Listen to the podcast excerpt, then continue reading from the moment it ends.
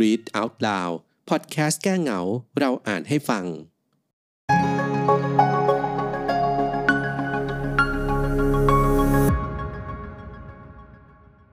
กำเนิดวัคซีน มนุษย์นั้นรู้จักการป้องกันตนเอง ด้วยการสร้างเสริมภูมิคุ้มกันมาตั้งแต่อดีต และวัคซีนนั้นเป็นหนึ่งในวิธีการที่มนุษย์พยายามคิดค้น เพื่อปกป้องมวลมนุษยชาติ ให้ยังคงอยู่รอดพ้นจากโรคภัยต่างๆสำหรับการค้นพบวัคซีนนั้น ก็เริ่มต้นมาจากการที่มีผู้สังเกตว่า เมื่อมีการระบาดของโรคใด ๆ ผู้ที่เคยเป็นโรคนั้นมาแล้ว ก็มักจะไม่ป่วยซ้ำอีก จึงเป็นที่มาของความพยายามในการสร้างภูมิคุ้มกันของร่างกาย ด้วยวิธีการต่างๆ เพื่อป้องกันโรคไว้ล่วงหน้านั่นเองครับ เรื่องราวประวัติศาสตร์ของการค้นพบวัคซีนนั้นถูกบันทึกไว้ราวศตวรรษที่ 10 โดยชาวจีนได้พยายามหาวิธีการในการสร้างภูมิคุ้มกันต่อไข้ทรพิษ โดยวิธีการที่หลากหลายครับ เช่นนำเอาสะเก็ดจากผื่นของผู้ป่วยไปบดแล้วเป่าเข้าไปในจมูกของผู้ที่ยังไม่เคยเป็นไข้ทรพิษมาก่อน หรือว่าใช้เข็มสะกิดที่ตุ่มหนองฝีของผู้ป่วย แล้วก็นำไปสะกิดที่ผิวหนังของผู้ที่ยังไม่เคยเป็นไข้ทรพิษมาก่อน ต่อมาภายหลังจึงมีผู้เรียกวิธีการนี้ว่า การปลูกฝี วิธีการนี้ของชาวจีนในยุคนั้น ถูกนำไปใช้ในหลายประเทศ รวมทั้งประเทศอังกฤษในปีพุทธศักราช 2264 โดยเลดี้แมรี่ เวิร์ทลีย์ มอนตากู ซึ่งเป็นภรรยาเอกอัครราชทูตอังกฤษประจำกรุงคอนสแตนติโนเปิลรวมทั้งทาสผิวดำที่ชื่อวันซิมัสก็ได้นำวิธีการดังกล่าวไปใช้ในประเทศสหรัฐอเมริกาเช่นกันครับ และในปีพุทธศักราช 2337 นายแพทย์เอ็ดเวิร์ด เจนเนอร์ จากประเทศอังกฤษ ก็ได้เริ่มการค้นคว้าเกี่ยวกับไข้ทรพิษที่กำลังแพร่ระบาดอย่างหนัก อยู่ในทวีปยุโรปในขณะนั้น มีผู้คนที่ต้องเสียชีวิตเป็นจำนวนมาก โดยผู้ป่วยส่วนใหญ่นั้นเป็นเด็ก เจนเนอร์สังเกตเห็นว่าหญิงรีดนมวัว ที่เคยติดโรคฝีดาดวัวแล้วจะไม่เป็นไข้ทรพิษเจนเนอร์จึงเกิดความคิดในการนำหนองจากแผลฝีดาดวัว จากหญิงรีดนมวัวที่ชื่อว่าซาร่าเนลเมส ไปทดลองกับสัตว์หลายชนิด ก่อนที่จะเอามาทำการทดสอบทฤษฎีดังกล่าวในคนรายแรก ซึ่งเป็นเด็กชายอายุ 8 ปี ชื่อเจมส์ฟิปส์ เมื่อวันที่ 14 พฤษภาคม พุทธศักราช 2339 โดยการกรีดผิวหนังที่แขนของเด็กชายเจมส์จนเป็นแผล จากนั้นจึงนำหนองฝีดาดวัวใส่ลงไป ภายหลังปฏิบัติการดังกล่าว เด็กชายเจมส์นั้นป่วยเป็นไข้เพียงเล็กน้อยเท่านั้นครับ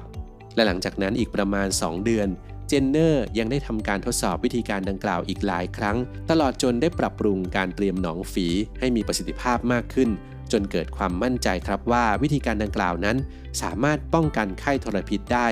เจนเนอร์จึงได้นำรายงานผลการทดลองของเขาไปเสนอต่อ Royal Society of London แต่กลับผิดคาด นอกจากเขาจะไม่ได้รับความสนใจแล้ว ทาง Royal Society of London ยังได้ส่งผลงานของเขากลับคืนมาอีกด้วย เจนเนอร์จึงตีพิมพ์ผลงานดังกล่าวด้วยเงินทุนส่วนตัวของเขาเอง และก็ตั้งชื่อหนังสือว่า An Inquiry into the Causes and Effects of the Variolae Vaccinae เมื่อผลงานดังกล่าวของเจนเนอร์ถูกเผยแพร่ออกไปก็ปรากฏว่า ถูกคัดค้านจากวงการแพทย์ และเห็นว่าเป็นเรื่องตลกหลอกลวง โดยไปโยงวิธีการของเจนเนอร์กับเหตุการณ์ในปีพุทธศักราช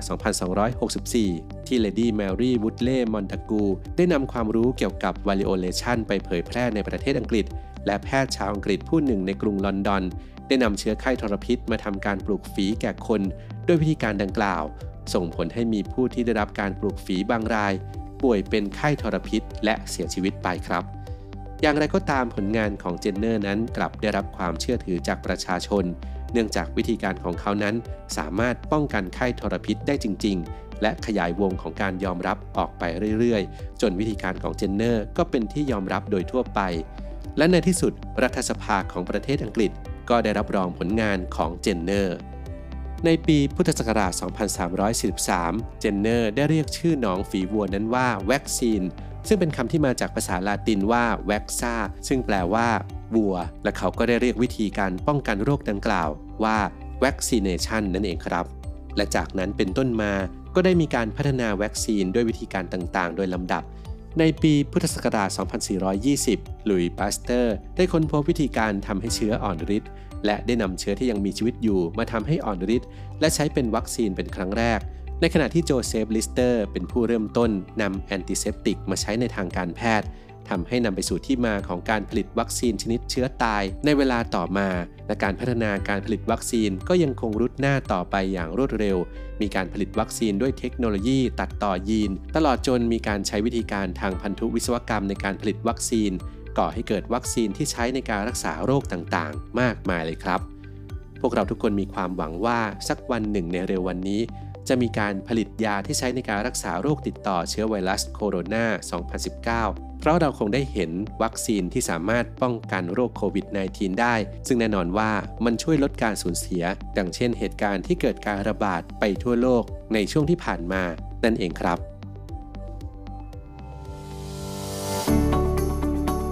จาก NSM Science Magazine สื่อเพื่อการเรียนรู้วิทยาศาสตร์สำหรับเยาวชน